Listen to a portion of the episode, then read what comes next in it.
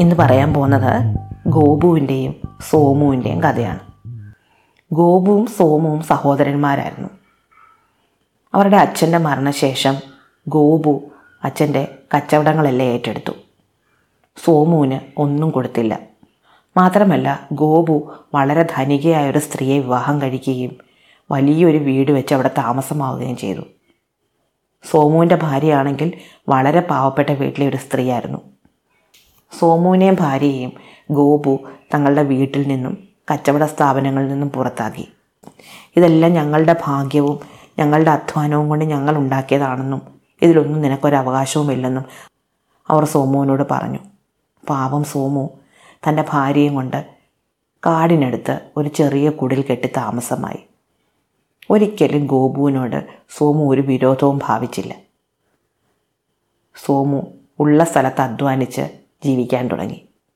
സോമുവിന്റെ ചെറിയ വീടിന്റെ മുറ്റത്ത് ഒരു മാവുണ്ടായിരുന്നു. ആ മാവിൽ ഒരിക്കൽ ഒരു കുരുവി വന്ന് കൂടുകൂട്ടി. സോമുവിനും ഭാര്യയ്ക്കും വലിയ സന്തോഷമായി. തങ്ങളുടെ വീടിനടുത്ത് ഒരു കിളിക്ക് കൂടി അഭയം കൊടുക്കാൻ പറ്റിയല്ലോ. നല്ല കാര്യം എന്നവർ കരുതി. ജോലിയൊക്കെ കഴിഞ്ഞ് വെറുതെ ഇരിക്കുന്ന സമയങ്ങളിൽ കിളിക്കൂട്ടിലേക്ക് നോക്കുകയും കിളിയമ്മയെയും കിളിമക്കളെയും കാണുകയും ചെയ്യുന്നത് അവർക്ക് വലിയ സന്തോഷമായിരുന്നു. പക്ഷേ ഒരിക്കലൊരു അപകടം പറ്റി. ഒരു വലിയ പരന്ത് പറന്നു വന്ന് കിളിക്കുഞ്ഞുങ്ങളെ തിന്നുകളഞ്ഞു സോമും ഭാര്യയും വലിയൊരു വടി എടുത്തുകൊണ്ട് പരന്തിന് നേരെ ചെന്നു. കുരുവിക്ക് ഒന്നും ചെയ്യാൻ പറ്റിയില്ല. കുരുവി മരത്തിന് ചുറ്റും വട്ടമിട്ട് പറന്ന് കരഞ്ഞുകൊണ്ടിരുന്നു. അങ്ങനെ പറക്കുന്നതിനിടയിൽ ഒരു മരക്കൊമ്പിൽ അറിയാതെ ചെന്നിടിച്ച് ആ കിളിയുടെ ചിറ കൊടിഞ്ഞ് അത് താഴെ വീണു. സോമുവും ഭാര്യയും കൂടെ ഓടിച്ചെന്ന് ആ കിളിയെ എടുത്തു. കിളിക്കുഞ്ഞുങ്ങളെ രക്ഷിക്കാൻ പറ്റിയില്ലെങ്കിലും ഇതിനെയെങ്കിലും രക്ഷിക്കണം എന്നവർ തീരുമാനിച്ചു.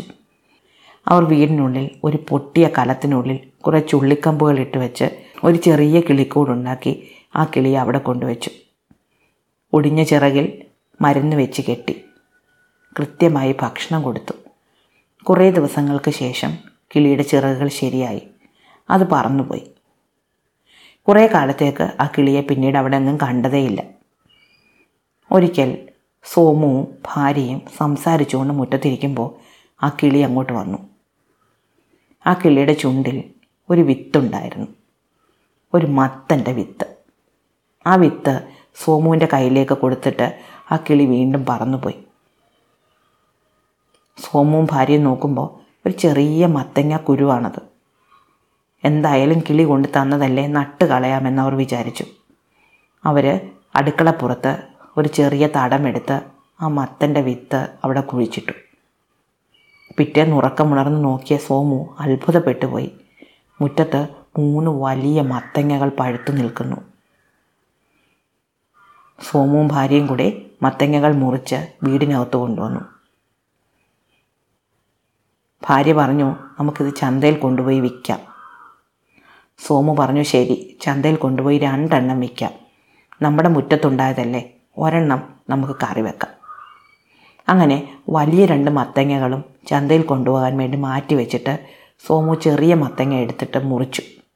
അതിനുള്ളിൽ നിറയെ ചെമ്പ് നാണയങ്ങളായിരുന്നു. സോമുവിന് വലിയ അത്ഭുതമായി. സോമു രണ്ടാമത്തെ മത്തങ്ങ എടുത്ത് മുറിച്ചു. അതിനുള്ളിൽ നിറയെ വെള്ളി നാണയങ്ങളായിരുന്നു. അപ്പോൾ സോമു ഏറ്റവും വലിയ മത്തങ്ങ എടുത്ത് മുറിച്ചു നോക്കി. അതിനുള്ളിൽ നിറയെ സ്വർണ നാണയങ്ങളായിരുന്നു.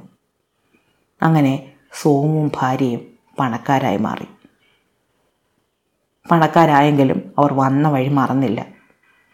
അവർ എല്ലാവരെയും സഹായിച്ചു.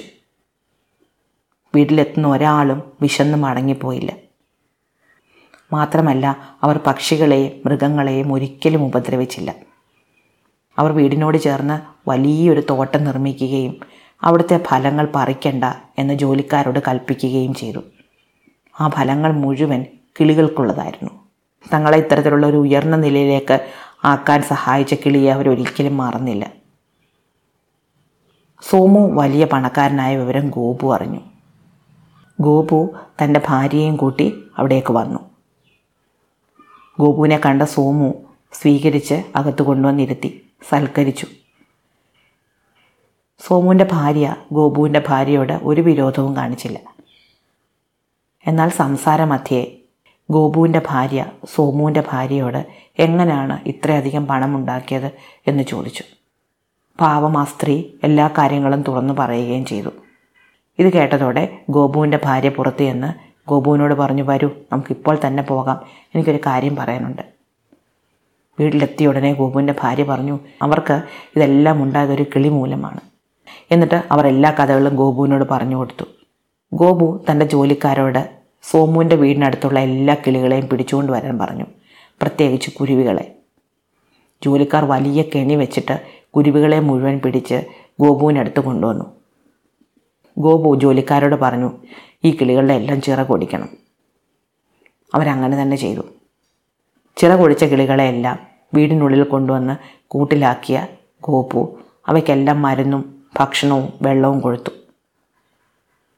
സുഖമായപ്പോൾ അവയെല്ലാം തുറന്നു വിടുകയും ചെയ്തു. കാത്തിരുന്ന് കാത്തിരുന്ന് ഗോപുവിന്റെയും ഭാര്യയുടെയും ക്ഷമ നശിച്ചു തുടങ്ങിയപ്പോൾ കുരുവി വന്നു. കുരുവി ഒരു വിത്ത് കൊടുത്തിട്ട് പോയി. ഗോപു അപ്പോൾ തന്നെ വലിയൊരു കുഴി കുഴിച്ച് ആ കുഴിയുടെ നടുക്ക് ആ മത്തന്റെ വിത്ത് നട്ടു. കാത്തിരിപ്പായി. പിറ്റേന്ന് തന്നെ മത്തൻ കിളിച്ചു വന്നു. വലിയ ഒരു മത്തങ്ങ. ഗോപു വിഷമത്തോടെ പറഞ്ഞു അവന് മൂന്ന് മത്തങ്ങകളാണ് ഉണ്ടായത്. നമുക്കിതാ ഒറ്റ മത്തങ്ങ ഉണ്ടായിട്ടുള്ളൂ. ഭാര്യ പറഞ്ഞു സാരമില്ല ഒന്നെങ്കിൽ ഒന്ന്. ആരും അറിയണ്ട വേഗം അകത്ത് കൊണ്ടുവരൂ. നമുക്ക് മുറിക്കാം. ഗോപു മത്തങ്ങ മുറിച്ച് വീടിനകത്ത് കൊണ്ടുവന്നു. വാതിലുകളെല്ലാം അടച്ചു. ഭാര്യയും ഭർത്താവും കൂടി വലിയൊരു കത്തിയെടുത്ത് മത്തങ്ങ മുറിച്ചു. അതിനുള്ളിൽ നിന്ന് കുറേ പുക മാത്രം വന്നു. പുക വന്നുകൊണ്ടേയിരുന്നു. പുക ഏക്കുന്നിടമെല്ലാം കരിഞ്ഞു വീണു തുടങ്ങി. വീടും വ്യവസായ സ്ഥാപനങ്ങളും പറമ്പിലെ മരങ്ങളും കൃഷിസ്ഥലങ്ങളും എല്ലാം.